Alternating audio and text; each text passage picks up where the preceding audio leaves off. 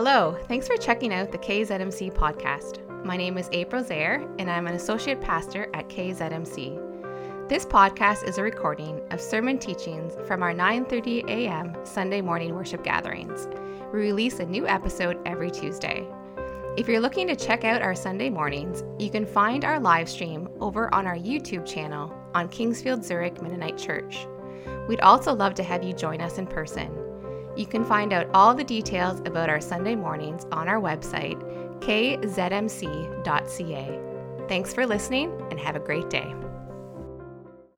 Um, before I start, uh, I joined Twitter about uh, three, four months ago, and since then I've been writing a lot of comments. I don't write posts, I don't, but I comment on other people's posts, and so I feel the urge to comment on things today. So I'm going to start off with Phyllis Raymer. I'm going to give you some advice, okay? Next time you say you, you joined, when you, when you started a small group, say uh, that you started when Trudeau was prime minister. that leaves room for interpretation, and you have to give away your age, okay? Okay, and Poppy, uh, I'm going to say the obvious. Uh, I think you have a gift in public speaking, and I really appreciate what you shared this morning. Okay, um, my wife, I really appreciate my wife. Um, when Tanya spoke last night, and uh, she shared her ideas how the evening origi- originated, and she shared from Psalm 20, and even this morning she spoke slowly and clearly, and she quickly got to the point. Is there, is there anybody else here thinking that maybe the wrong Jansen is speaking right now? okay. Okay. okay. I really enjoyed last night. I enjoyed the ladies' skit, the singing, and the, uh, the choreography, choreography, and the harmony. But I couldn't get my eyes off Carol Seckley as she swung her prop. And I thought, is she going to accident- accidentally strike the person beside her with the prop? You know, she, okay, okay. You could have made it look like an accident. That was, that was my point. I appreciate your restraint. Okay. And just one more thing today, as, we're, as I'm giving my message today, I'm going to look around and see if anybody's falling asleep, nodding off. Okay, I'm going to attribute that to the wonderful meal that we had last night, the lingering effects of that meal. And I think, and, not, not, not, and it will have nothing to do with the content of what I'm saying. I believe that is called denial. Okay? All right. I received so many elbows in church from my wife that I nicknamed her Gordie Howe. okay, I'm just kidding around.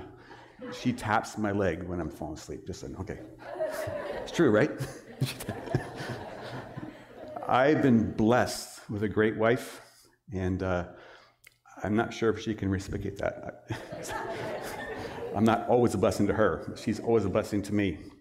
Okay, uh, let's pray. Lord, thank you for today. Thank you that we can uh, gather together and, and, focus on you in song, Lord God, in prayer, and with your word. We ask that your Holy Spirit, Lord God, opens our hearts, our minds, and our ears and our eyes to what your word has to say to us. Last Sunday, I gave a message on geography and desperation as observed in Matthew 4. We read together, uh, we, we read together that people from all over Israel, motivated by a desperate need for healing, traveled great distances to northern Israel. I'm getting a little echo here. Is it these things or anyway? You guys do a great job and appreciate it. Um, when they do a great job, nobody notices, right? And I was talking to Daryl Little when I gave my, sorry, Daryl Ginrick, when I gave back my microphones. I said, I said that. I said, nobody notices you unless when you do anything great. And he goes, you know, I get, I get emails all the time and, and, and texts all the time saying how good a job I do. I go, really? He goes, no.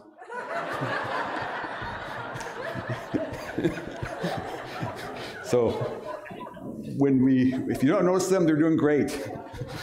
Okay, so um, going back to my, I've lost my place here now. When these people arrived, they, they traveled great distances to northern Israel. And when these people arrived, they were miraculously healed from their illnesses caused by disease, severe pain, demon, demon possession, uh, seizures, and paralysis by Jesus. Jesus was sent by his heavenly Father, empowered by the Holy Spirit, and we saw the fulfillment of God's purpose and plan to restore the broken relationship between God and his creation, mankind. We, we briefly reviewed how God Himself, through the Old Testament, repeatedly tried to invite and call its people back to Him, and the people instead walked away. And then, after 400 years of silence, but not abandonment, God demonstrated, saying, If the people will not come back to me, I will go to them. God clearly demonstrated that he was also desperate to be with the people and to heal them. And in Matthew 4, last week, we saw the coming together of the intersection of a God who was desperate to be with his people and a people who were desperate in healing from their God.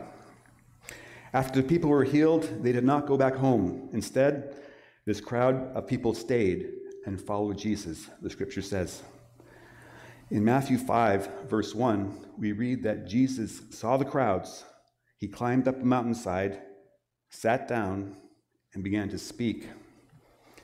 The context tells us that in order for Jesus to be heard that day without a microphone and a sound system, the crowd had to be quiet and they had to be completely still. Motivated to hear what this man Jesus had to say. I can picture them all leaning forward eagerly, eagerly, eagerly anticipating what was about to be said. Because Jesus is speaking to a crowd on the mountainside in chapters 5, 6, and 7 of Matthew, we, this is called the Sermon of the Mount. I'm sure we all knew that. Today, we're only going to focus on chapter 5 and portions which Jim read to us this morning. Hmm. See that? I was shaking. I'm, I'm nervous here. Um, Last week I mentioned I had a goal this year to read through the entire New Testament, but instead I end up focusing primarily on Matthew. Of course, I'm not claiming to know anything about everything about Matthew in chapter 5, but I'd like to share some insights that, that came up while reading and meditating on the scripture. I always assumed that the Sermon on the Mount was a big, long teaching session with a series of wide range topics on different subject matters. But one of my discoveries of focusing in on this chapter is that Jesus' teachings were threaded together and connected with a centralized theme and, and, and collectively had a point. But first, I kind of struggled as I prepared on how to present this information, information to you all today. I decided to share it in the order and the, in the thoughts of how they, in the same order that how the thoughts came to me and the ideas came to me when I first read it. One of the first thoughts was that of these some of these Bible, Bible verses that I read, some did not make sense to me. And just to establish a foundation, I believe the Bible is the Word of God, and what Jesus says is absolute truth. I'm not suggesting there's a flaw in the Bible or anything that what Jesus is saying. What I'm saying is if something does not make sense, I'm assuming it's my understanding and my knowledge that is flawed. I made a simple and somewhat goofy math equation to illustrate my point. Thank you, Warren. Like, I know the answer is five, okay, because Jesus said so, okay? And I see the two, it's clear, it's right there. Uh, so I assume that the blank is three, but I'm not seeing it. So when I'm not seeing the three in the text anywhere, I therefore conclude the passage does not make sense to me. I see it's kind of goofy, isn't it? Jim uh, read some examples. Read, Jim read one of the examples I was referring to. Uh, I think, no, we didn't. Okay, I gave uh, the scripture there, I didn't him read it. He didn't do anything wrong. I didn't give him everything. Sorry. Murder, about the, the scripture about murder and anger. And mur- murder is always wrong, uh, and inappropriately expressed anger is wrong. They're both equally bad in consequence. I've been on both sides of explosive anger. It is not fun to receive, even if the person apologizes it does not erase what happened and the lingering impact of what happened. On the other side, I have listened to people uh, describe to me the hurt and impact of my anger had on them. And you know, that was very difficult to hear. Anger is bad, murder is bad, but the consequence of murder is a dead body and a 25 year old, 25, uh, 25 years in a maximum security prison. The consequences of, ang- of being angry is plentiful, but they are nowhere close to being nowhere close to murder in my mind. So in my mind, they're not equivalent. But what Jesus says about anger has to be true. I believe that. I just don't see why. And I know something is missing for me to have the full understanding. And as it heads up, as I read on, I kind of receive additional insight to why that makes more sense. In the past, I've read things that when, when I read things that didn't make sense, I just tended to move on. But in this season of life, I did not. Instead, I reread it. I looked at the surrounding verses for context. I looked for things like repeated words, phrases, and themes for clues. In the following verses, I've noticed a repeating phrase um, right there. You have heard it said, followed by a quote from the Old Testament. This phrase is used six times, and there's a little bit of variation there, but Jesus is saying, I'll just, I don't have time to read that. You guys can see that. So the repeated words can signal uh, high level importance. And I think it does here. As we notice, as we note, Jesus was speaking to a crowd of people who had a general knowledge of the Old Testament and were exposed to regular teachings at their local synagogue. Hence, Jesus said to them, You have literally heard these things many times before. But at that time, I asked myself, um, what, what does Jesus say you know, what, what does Jesus say about the Old Testament and the surrounding verses around this passage? I was investigating, looking for more clues. Are there more connections to this thread of thoughts that, we that we see here? And, and yes, there was. Jesus spoke in the previous verses to these. And please note, the Old Testament is referred to as the law and prophets of the time. There was no New Testament yet, and so there's no basis to establish the distinction between old and new. You guys, you guys know that. Jim, I think, did you read this? Jim read this for sure. Jim read uh, Matthew 5 17, and that should be up there too. Do not think I've come to abolish the law and the prophets. I have not come to abolish them, but to fulfill them. Let's look at the content of this verse. Jesus is saying he has come to fulfill the law. Okay, just follow me here. Can we safely conclude that before Jesus came, the law was not fulfilled? Centuries before, the law was given to the people as a primary tool to make an atonement through sacrifice with the purpose of uh, people reconnecting to God, and Jesus became that sacrifice. We know the end result the people did not reconnect to God, and instead they walked away. The law, therefore, was unfulfilled. The law had not worked as hoped. Can we call this, we call the law a failure? And, and no, we cannot. Jesus says so twice in this verse. Jesus said he is not there to abolish the law. In the next verse, Matthew 18, which is not on the PowerPoint, I'll read it to you. For I truly tell you, until heaven and earth disappear, not the smallest letter, not the least stroke of a pen, by, by, will by any means disappear from the law until it is accomplished. Jesus is clearly saying the reason for the failure of the implementation, implementation of the law was not rooted in the law itself. In the event of a plane crash, there is always an investigation to determine the cause, what the purpose was to prevent further crashes. The cause of the crash is always falls into two categories either mechanical failure or human error. With the cumulative data of all these investigations, how many airplane crashes are said to be caused by human error? Does anybody know? Well, Google knows. It is 80%. Remember that time, remember that next time you book a flight. Using the analogy of a plane crash investigation, investigation, Jesus declares the failure to fulfill the Old Testament was 100% a human error. The mechanics of the Old Testament was perfectly sound, Jesus clearly said in these verses here, down to the smallest letter, to the stroke of the pen. Men failed in his attempt to fulfill the law. And how did the failure of this law occur? How did it happen? And do these verses or other verses point to reason why? And I believe so. And we look in the preceding verses here. And then Jim read these verses as well. And it is, uh, You are the salt of the earth uh, in verse 13. And you are the light of the world. There it is there. We kind of read that before, so you can refer to that. Now, the crowd who listened that day did not have refrigerators and electricity, So I'm guessing they immediately knew what Jesus was referring to without the aid of research that we need today. Salt preserves meat, preventing meat from spoiling, and allows people to have a continual meat supply to sustain life. It was their, that's how they fed their families. Other characteristics of salt salt is of singular use. It can only be used once. And even in our use of salt on the roads, use it once, it's done, once and done. Salt enhances something other than itself.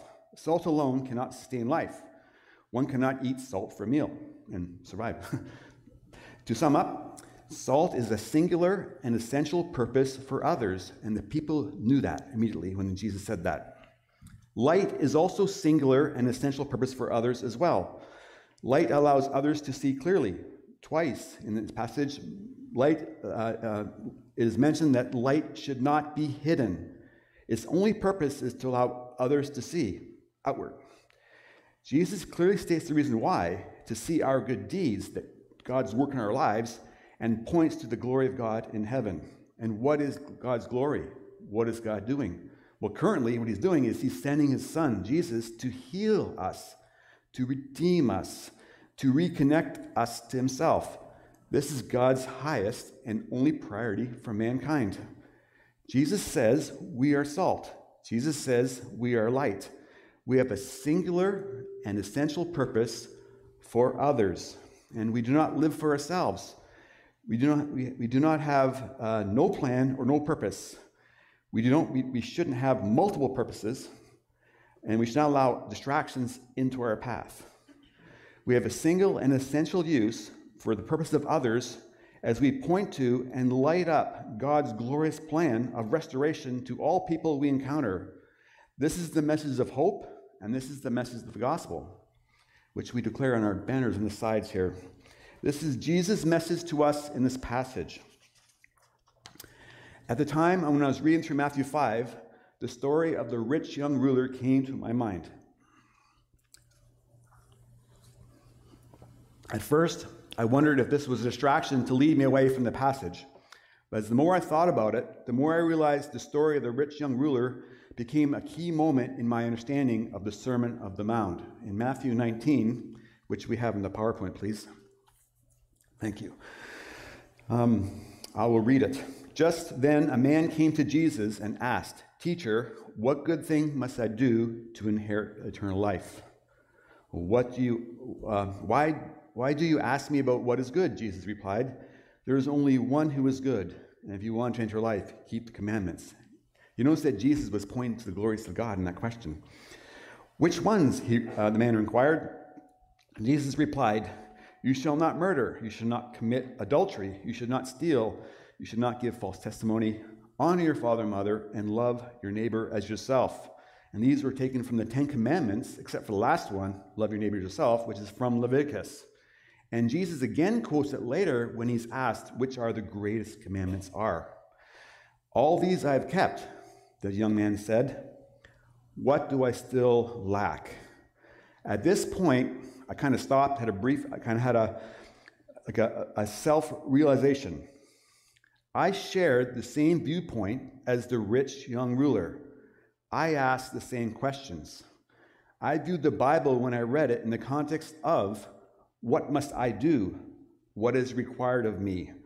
What do I need to do to please God to get into heaven? What boxes do I need to check off? I realized that this is my default setting when I read the, the Sermon of the Mount. And then the thought came to me did this, you know, default setting contribute to my lack of understanding to the verses I read earlier when I declared I did not understand them? Yeah, I think it did. Continuing on in Matthew 19, the young man said, I have obeyed all these commandments. What else do I need to do? And Jesus answered, You want to be perfect? Go and sell everything you have. Give the money to those who are poor. You'll have a treasure in heaven. Then come and follow me. When the young man heard this, he went away. He was very rich. This, this young man could not see beyond himself and his own life situation. This man could not see anything beyond his own potential losses, if he obeyed Jesus and sold everything and gave his money to the poor and then followed Jesus. This man did not even consider how his money given away to other people could impact them, could positively impact them. His money, for example, could have been given to a young widow to prevent her from starvation and her kids from starvation.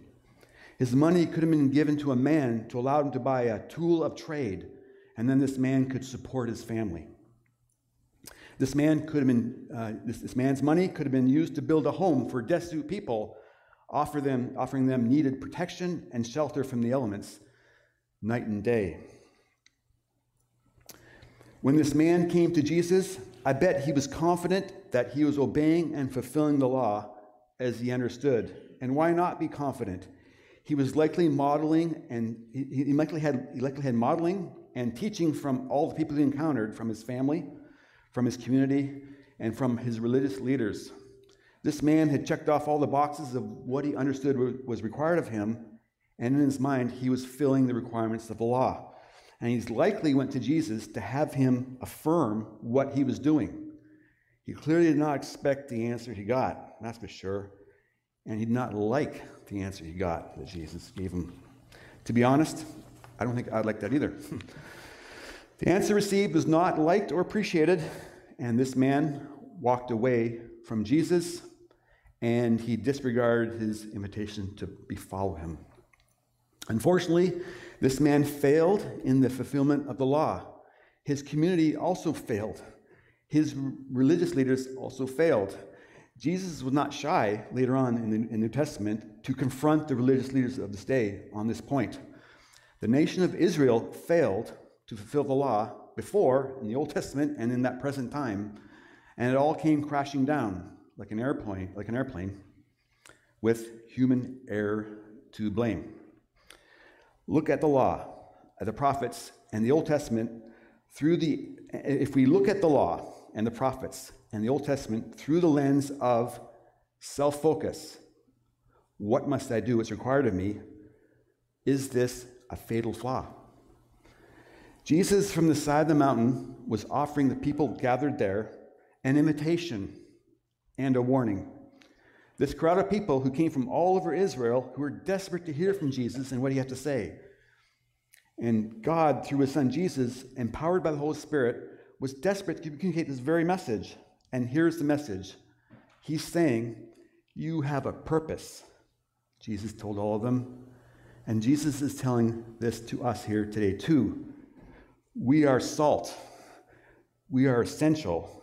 Jesus told us we have a single use, like salt, and that is our only purpose. We have a singular and essential purpose existing not for ourselves, but to enhance other and preserve others, like salt does to meat. We are light. We are essential. Our purpose is not to be hidden, but shine the glory of God, highlighting and shining on God's promises of healing, redemption, restoration, and lighting that up for all to see in our testimonies and in our proclamations. This is our purpose.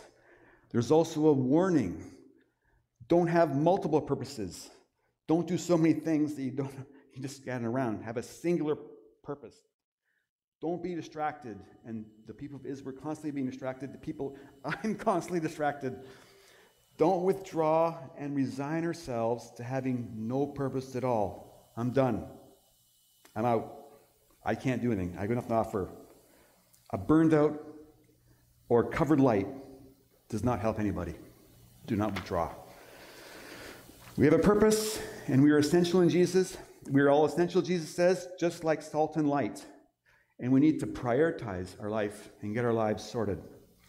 We need to invest in our purposes, invest in the strengths that we possess and the gifts that we have been given. We must not offer excuses about why we can't. We must not live for ourselves, and instead, we, we instead we are graciously invited to live for the Lord and His purposes. The itch, the, sorry, the, I'm just take a drink. The rich young ruler was personally invited by Jesus to invest in others for the glory of God, for his purposes, and he was invited personally to follow Jesus. He was invited to be the salt and light. He was invited to have a singular purpose, an essential purpose for others, to be the light of the glory of God. And instead, he walked away. We are challenged by these scriptures. We are invited by these scriptures to fulfill God's purpose in all of us, to be singularly focused on others and not on ourselves, to be to focus highlighting to others the work of the redemption and the restoration, and to testify of, glories, of God's glorious work, and highlighting the deeds He has done in our lives, and inviting others to join us in the situation? Are we transparent with the people around us? Are we telling people what's going on with our lives? Are we doing that? Are, are we saying, this is how I'm broken, and this is how God inter- intervened and rescued me and saved me? That is our message to everybody, to the world. It takes courage and it's lots of risk. For those six verses back earlier on there, um, those six verses where Jesus said, You've heard it here, you heard it there, the ones that had trouble understanding, they now make more sense to me. Jesus was not saying uh, murder and anger were equal. You probably figured that out. he was saying that anger destroys relationships between people around them. They put, wall, they put walls up and barriers between us, anger does, and then and then how, okay, they put up walls and barriers between us and people, and how are we supposed to invite people and highlight God's glory to them with walls up? Reading on, it tells us in that same verse, it says, Our goal of that thing is to restore broken relationships and doing whatever it takes and includes don't wait for them to come to you, you go to them. Jesus is saying that the highest priority is remove the barriers of brokenness uh, between you all. If we don't, the barriers that our anger has created will persist, and the people around us may never see God's purpose, may never see God's desperate love for them, and may never have the opportunity for the people to be restored in relationship with their Heavenly Father.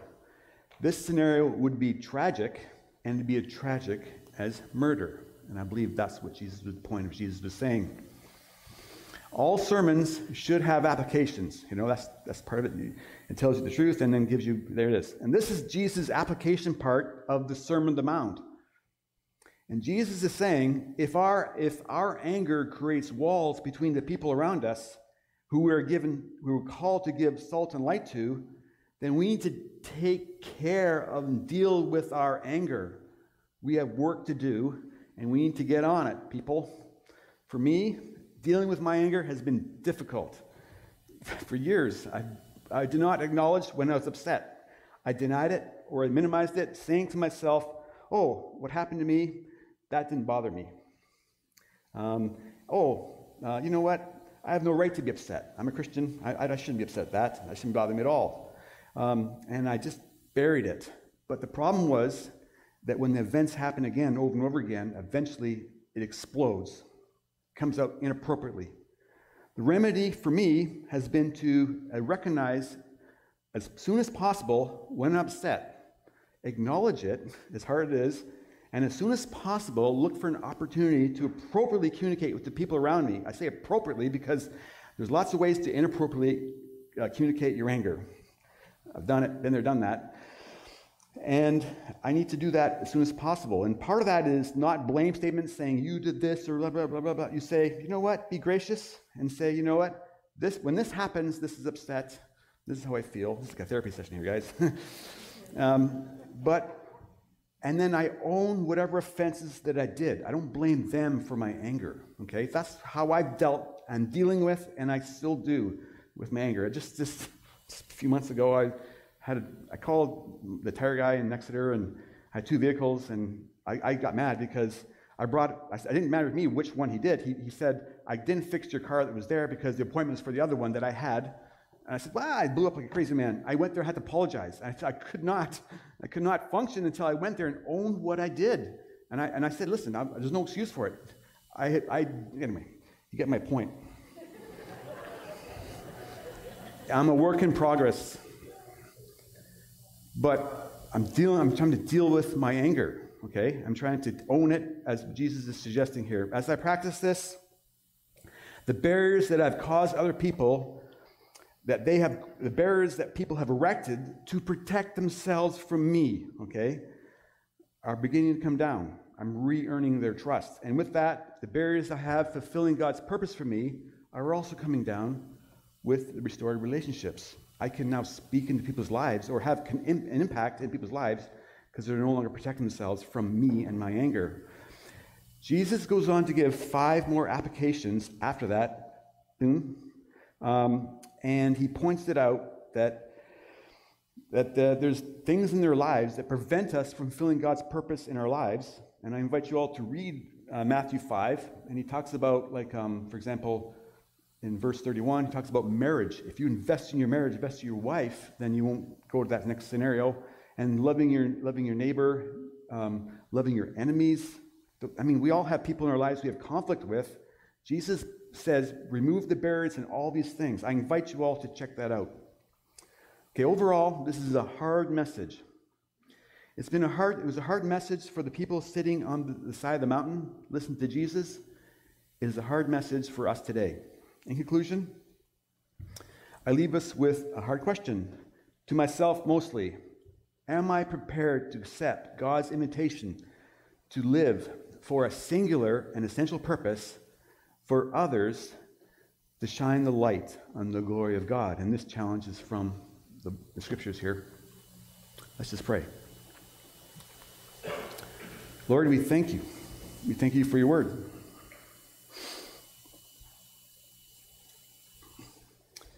We have little to offer to you, offer you, Lord, uh, but we give ourselves to you, Lord God. We thank you that you called us to a purpose to be salt and light, and that you called us to remove the barriers that we have that we have created or that others have created to protect them from us. Lord God, we pray, Lord God, that we we pray for the restoration. Uh, for of relationships and necessary changes that need to make that happen. Lord, we ask you to give us the courage that we do not have to face ourselves and to face your truth of your scriptures and the fear that we have that when we give everything to you that we lose control. Nobody likes to lose control, Lord. We thank you for your example that you gave your life for us. And in that process, Lord God, you uh, you fulfilled, Lord God, uh, you fulfilled the law. You fulfilled your word of atonement and sacrifice that we benefit from, Lord God, that our sins are paid for. We thank you for all that, Lord God. We, Lord, we just pray. Lord, in the scripture, Lord, today, lead us and teach us what we need to know from this. In Jesus' name we pray, amen.